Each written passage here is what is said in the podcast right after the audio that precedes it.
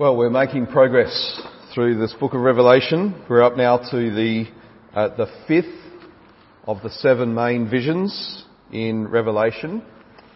And this fifth vision is also the third of three visions in Revelation where we're told explicitly that there are seven parts and each part of the vision is actually numbered. And these three visions of seven, what we're seeing is they give us different aspects or understandings of the different aspects of the nature of God's judgments in the world. So we saw the seven seals back in chapter 6 to chapter 8, in which God's judgments are judgments of hope. As the Lamb opened each seal, we were progressively given a picture of how He has been forming and choosing and purifying a people for Himself, using the suffering and the persecution that comes from living in a world that's under the curse of sin and the groaning of creation, the raging of nations. He uses all that to refine and to purify His church. And in those seven seals we saw the church as the slain martyrs under the altar, crying out for justice. But then we also saw them as the great multitude from every nation who had been sealed by God and were worshipping at His throne. Then we saw the seven trumpets, chapters 8 to 11. In which we saw that these judgments are also judgments of mercy, trumpet calls through which He is calling people to repentance and faith in Jesus. We also saw the church in the midst of these judgments that were, while the church was secure within the boundaries of God's house, the temple, they were also being called to go out to proclaim the gospel to the nations all around them. Now these two sevens showed us that God's purpose in judgment is much more than just balancing the scales of justice. His justice is a restorative justice designed to bring rebellious people into a place of reconciliation with Himself. God's salvation always comes through His acts of judgment. And we see that most clearly in the cross of Christ. The greatest act of judgment, but also the greatest act of salvation. One of the most commonly asked questions or objections to the Christian faith is, if God is good, why does He allow suffering? Or even the stronger argument would be, why does He cause suffering? Why does He judge? Why does He bring judgments?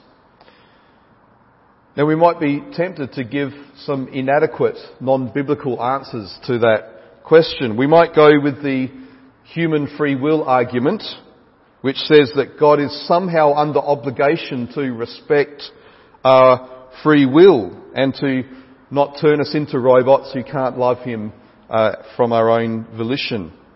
But that's an argument that actually comes from philosophy, not from the Scriptures. The Bible nowhere uses that as an argument to explain the suffering of life or what seems to be the absence of God's justice. Or we might go with the "it's not God's sovereign will" argument, which says that God doesn't have a say in everything that happens in the world. He doesn't know the future and He's just as shocked as we are when bad things happen.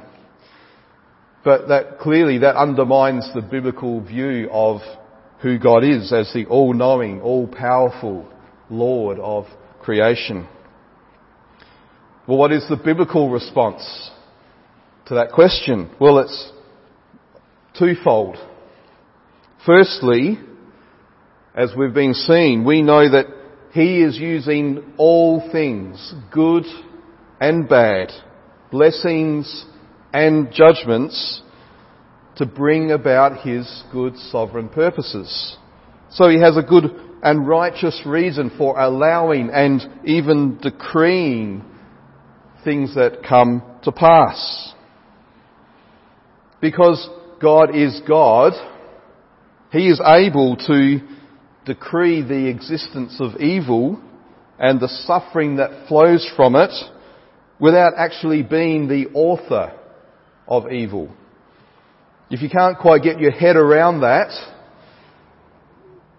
it's because you're a creature who is actually not able by your own understanding to grasp what Paul says in Romans 11 is the depths of the riches and wisdom and knowledge of God.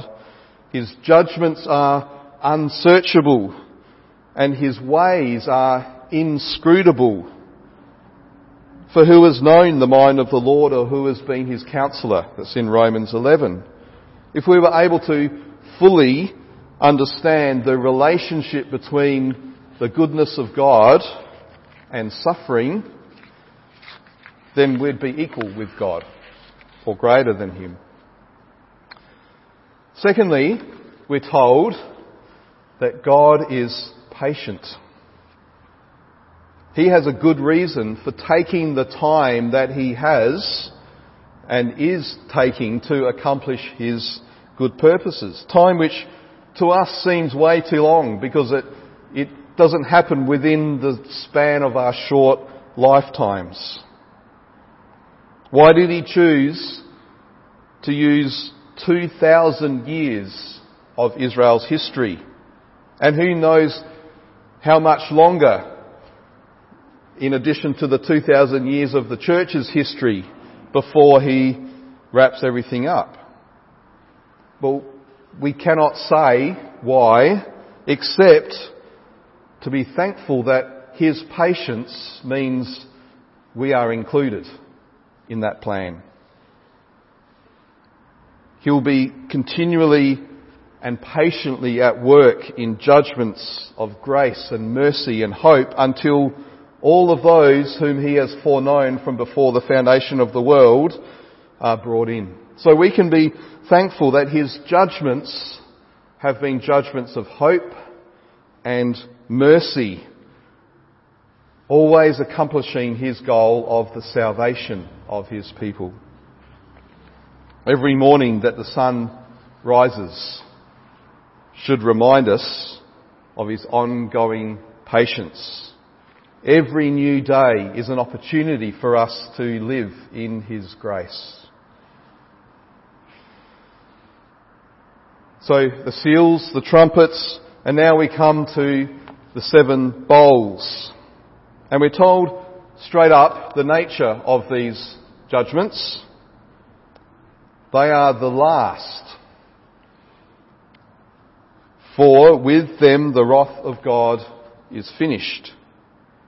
Now this word translated finished, it's the Greek word teleo, which means complete and perfect. It means finished not in the sense of time has run out, but every piece has now been put into place. It's the word that Jesus cried out from the cross when He said, "It is finished," seconds before His death, meaning He had completed every part of the Father's plan. He'd done everything the Father had sent Him to do to accomplish our salvation. So the judgments signified by these bowls fill in the full picture of God's judgments. So His action of judgment is not just about restoration, judgments of hope, building, refining, purifying His people, or about reconciliation. That image will appear in a moment. There we are. The judgments of mercy, calling people back to repentance and faith. But they are also about pure justice, the vindication of God's character as the judge of the earth who will always do what is right.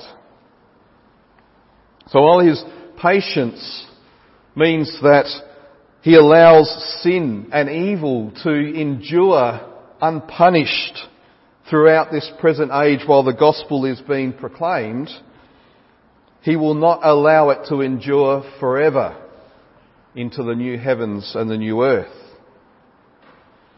Romans 3:25 tells us that in his divine forbearance he had passed over former sins.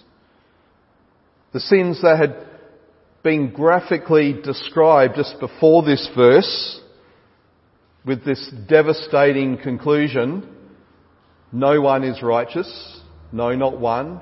No one understands, no one seeks for God. All have turned aside. Together they have become worthless. No one does good, not even one. Their throat is an open grave. They use their tongues to deceive. The venom of asp is under their lips. Their mouth is full of curses and bitterness. Their feet are swift to shed blood. In their paths are ruin and misery. And the way of peace they have not known. There is no fear of God before their eyes. Do you want to know how great God's patience is? Even greater than the depths of human sin. He has persevered with human beings, not bringing us to the sudden, swift end that we deserve, because he had already planned two great moments of perfect justice. One is at the end of the age, which will be the judgment of the living and the dead, when not one single part of evil will go unpunished, no matter how small. The other is in the cross of Jesus, in which he preemptively brought forward the final day of judgment and placed it upon Jesus, so that mercy may be found in the midst of his judgment. So we're told in Romans 3:25, Jesus' death was to show his righteousness at the present time, so that he might be just or righteous and the justifier of the one who has faith in Jesus. The last judgment was brought forward in time, placed upon Jesus at his death, so that all who look to him in faith can truly say, the wrath of God is finished. As far as I'm concerned, it was finished, it was completed at the cross.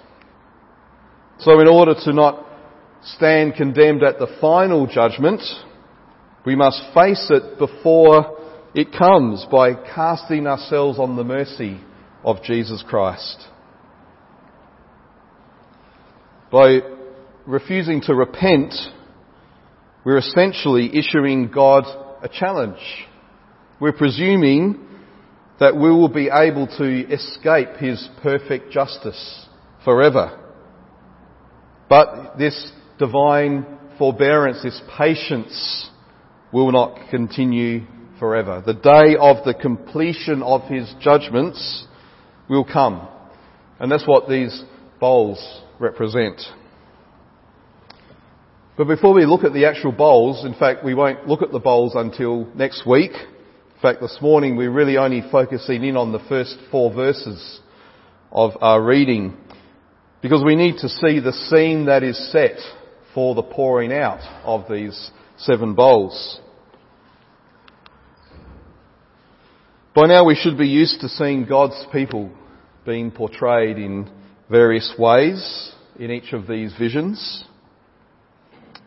In the previous vision, we saw ourselves described as the 144,000 redeemed from the earth, standing on Mount Zion with the Lamb, singing a new song before the throne. Well, this is the same group of people, I believe, we have here in verses 2 to 3. But a different aspect of their location is emphasized. We're told that they are standing beside a sea of glass, which is mingled with fire. Let's remind ourselves what this sea of glass is. It first appeared in John's second vision when he was taken up into heaven to see God seated on the throne which has remained visible right through all of this book so far. And once I was in the Spirit, and behold, a throne stood in heaven with one seated on the throne. And he who sat there had the appearance of jasper and carnelian, and round the throne was a rainbow that had the appearance of an emerald. Round the throne were 24 thrones, and seated on the thrones were 24 elders, clothed in white garments with golden crowns on their heads.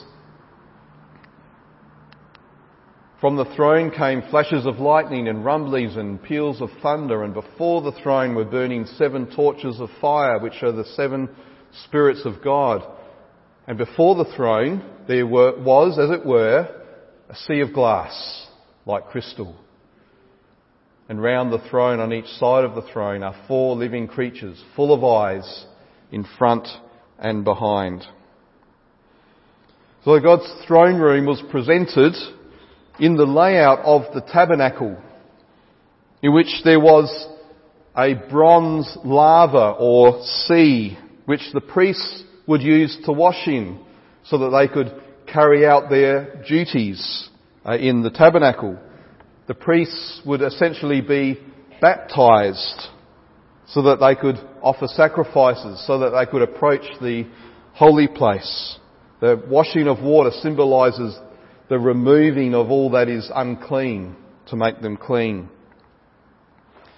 In Solomon's temple, this bronze sea was a massive vessel that held up to 50,000 litres. That's bigger than the average backyard rainwater tank.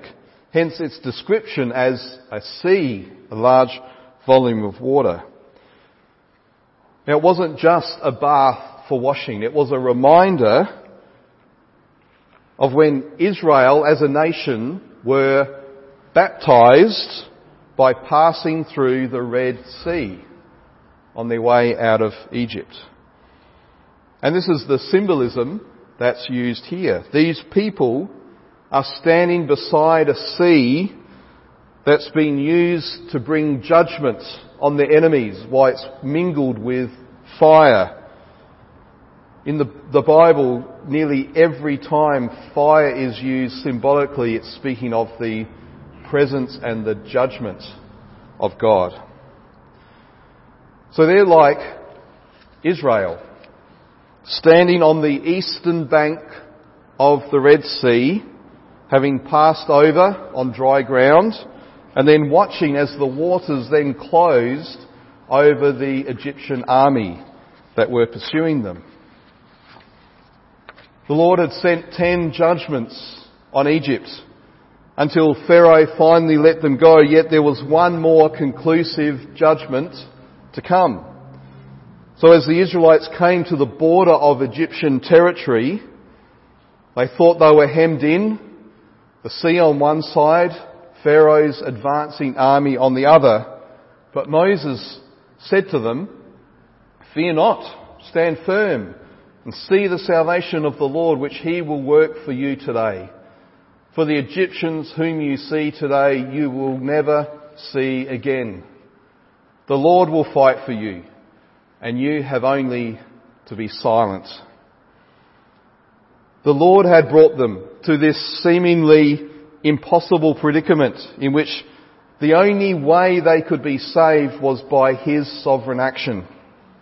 They were to stand still, and they were to be silent and see the Lord work. And at the Red Sea, the Lord brought his judgments to completion upon Egypt. Thus the Lord saved Israel that day from the hand of the Egyptians. And Israel saw the Egyptians dead on the seashore. Israel saw the great power that the Lord had used against the Egyptians So the people feared the Lord, and they believed in the Lord and in his servant Moses. But then, on the other side of the sea, they did anything but stand still and be silent. What happened next? Then Moses and the people of Israel sang this song to the Lord, saying, I will sing to the Lord, for he has triumphed gloriously. The horse and his rider he has thrown into the sea. The Lord is my strength and my song, and he has become my salvation. This is my God, and I will praise him, my Father's God, and I will exalt him. The Lord is a man of war, the Lord is his name. Pharaoh's chariots and his host he cast into the sea, and his chosen officers were sunk in the Red Sea. And the song goes on for the whole chapter. And at the end of the chapter, we're told, then Miriam, the prophetess, the sister of Aaron, took a tambourine in her hand, and all the women went out after her with tambourines and dancing. And Miriam sang to them, Sing to the Lord, for he has triumphed gloriously, the horse and his rider he has thrown into the sea. We hear tambourines here now, don't we? It's good. They sang. They didn't stand still anymore. They danced. The right and true response to the Lord's mighty acts in salvation are to sing and to dance. This song of Exodus 15 wasn't just a one-off song. The verb used is sang. It's in the imperfect tense, implying that it became a song that was sung often throughout Israel's history. And Jewish commentators have said the scriptures contain lots of songs, but only one song par excellence, and they're referring to this Song of Moses. Right up to the present day, it's still sung in Jewish synagogues whenever the story of the Exodus is read, and on the seventh day of Passover, obviously. So while Moses and the Israelites sang this song, they were led by Miriam and her band of female dancers. Some Bible scholars actually say it's likely that actually Miriam was the author of this song, or at least the one who led it. This is the place where she is called a prophetess. And there's slightly different wording. Did you notice that Moses and Israel sang, I will sing to the Lord? Miriam says, Sing to the Lord. It's a command. It's her speaking in a prophetic place here. Remember Miriam? She was there right at the very beginning of the Exodus story. Moses' sister standing in the background as her baby brother, an infant, was put in the basket, hid in the reeds of the Nile. She saw Moses pass through the waters, rescued by Pharaoh's daughter, returned to his mother, and given the name Moses, which means literally drawn out of the water. So it's quite fitting that 80 years later, Miriam is the one leading this song, singing about the passing of the whole nation safely through water. So she appears like bookends to this chapter of Israel in Egypt, which comes to completion with this final act of judgment. So back to the people in Revelation, standing by the sea of glass. They too are singing. But it's a medley, two songs now. The song of Moses, who led the Exodus from Egypt, and the song of the Lamb, who has led the true Exodus out of sin and death and slavery to the devil. Now we know what the song of Moses is, we've just looked at it. But what's the song of the Lamb? Well, I believe he's referring here to the same song we heard back in chapter 5 of Revelation. After the Lamb that was slain had approached the throne, taken the scroll from the hand of the Father. It was a three-part song. Worthy are you to take the scroll and to open its seals, for you were slain, and by your blood you ransomed people for God from every tribe and language and people and nation, and you have made them a kingdom and priests to our God, and they shall reign on the earth. Worthy is the Lamb who was slain to receive power and wealth and wisdom and might and honour and glory and blessing. And then to him who sits on the throne and to the Lamb be blessing and honour and glory and might forever and ever. So it's a medley, the song of Moses, the song of the Lamb. But then this medley of songs is given a coda. A coda is when we sing a song or a hymn, and then there's one last bit that's added to the end, which kind of sums everything up. It sums up the essence of these two songs. Now notice how the focus of this song is the actions and the character of God. Great and amazing are your deeds. Just and true are your ways. You alone are holy. Your righteous acts have been revealed. And then secondary to this is the actions of human beings. Who will not fear, O Lord, and glorify your name?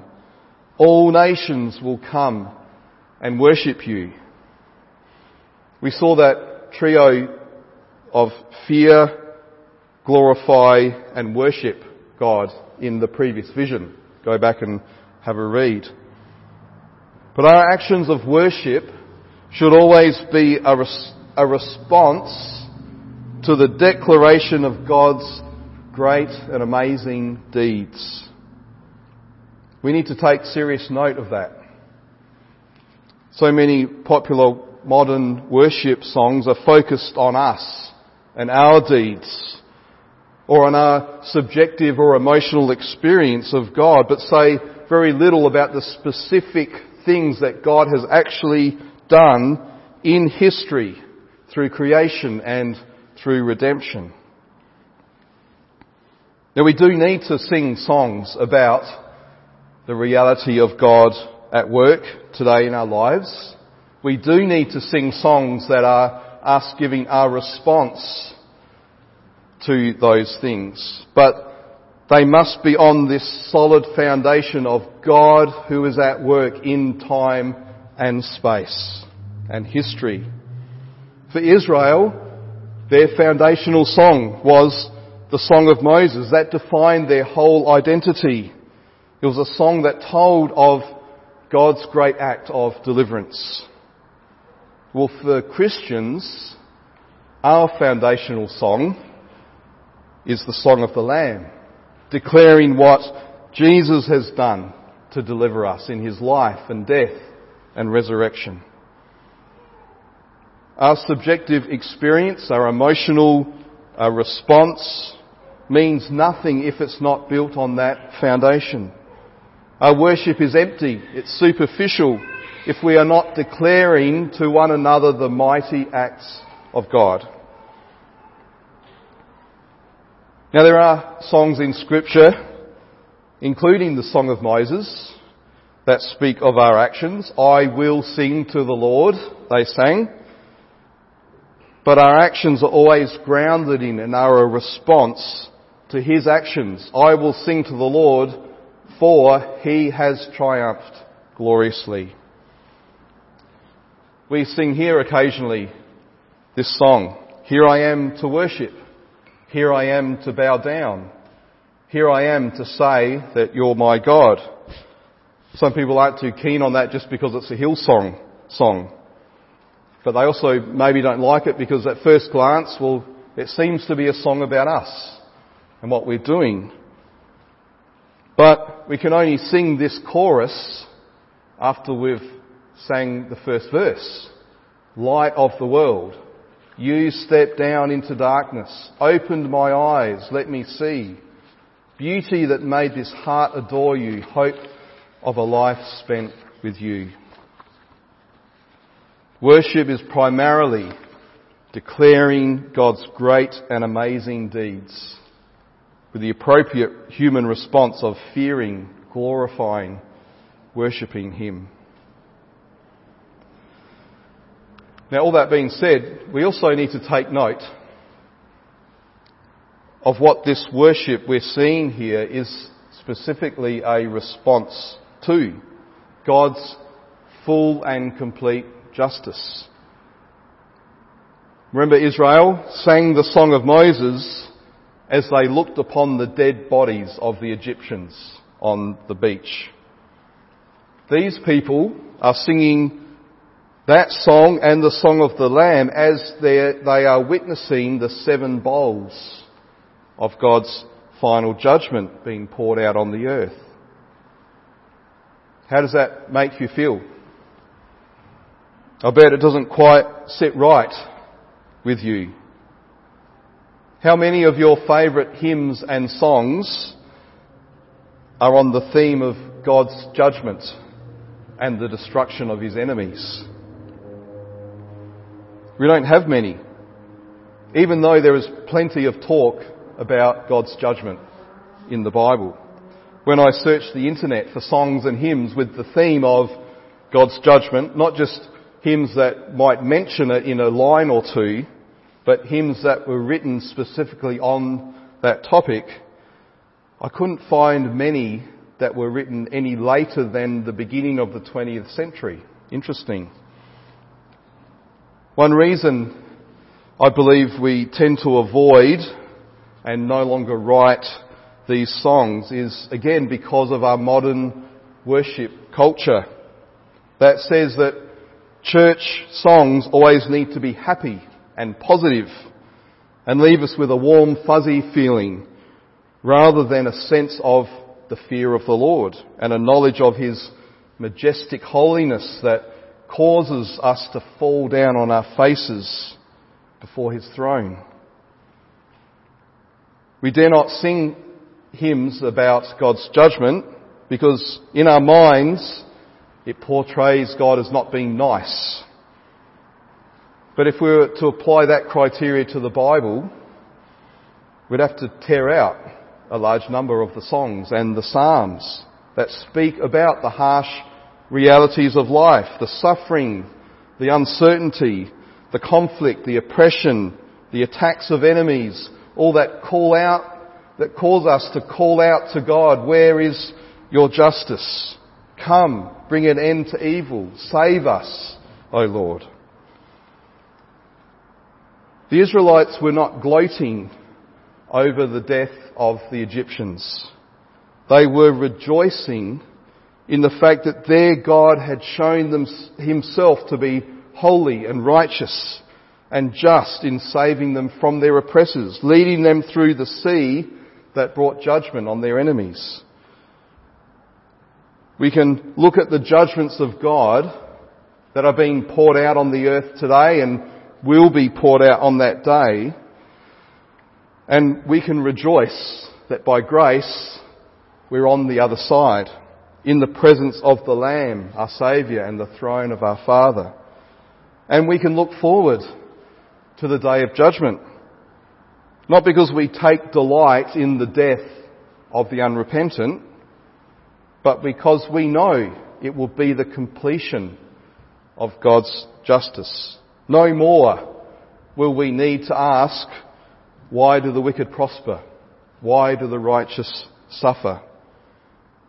We'll see the perfect justice of God revealed and we'll be able to rest in knowing that He has done what's right.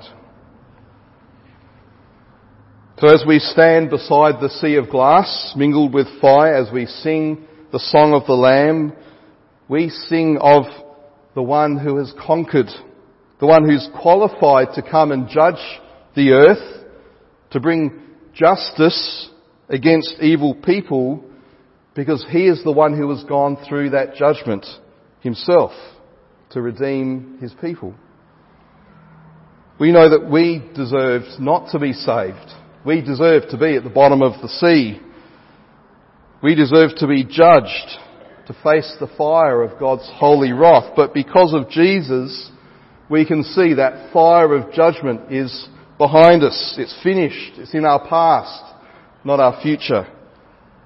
And knowing that should enable us to dare to sing of God's judgment, because we're singing about the truth of the character of our God, the God who has saved us through that judgment. So we're going to do that now. We're going to sing a hymn, and another interesting thing is when I accessed this hymn and downloaded the lyrics, the modern publishers of this hymn had left out a verse. And you'll know the verse when we come to it. It may be a verse that makes you squirm a bit, but it is the truth of our God who is the righteous judge. Let's stand and sing. See, he comes with clouds descending.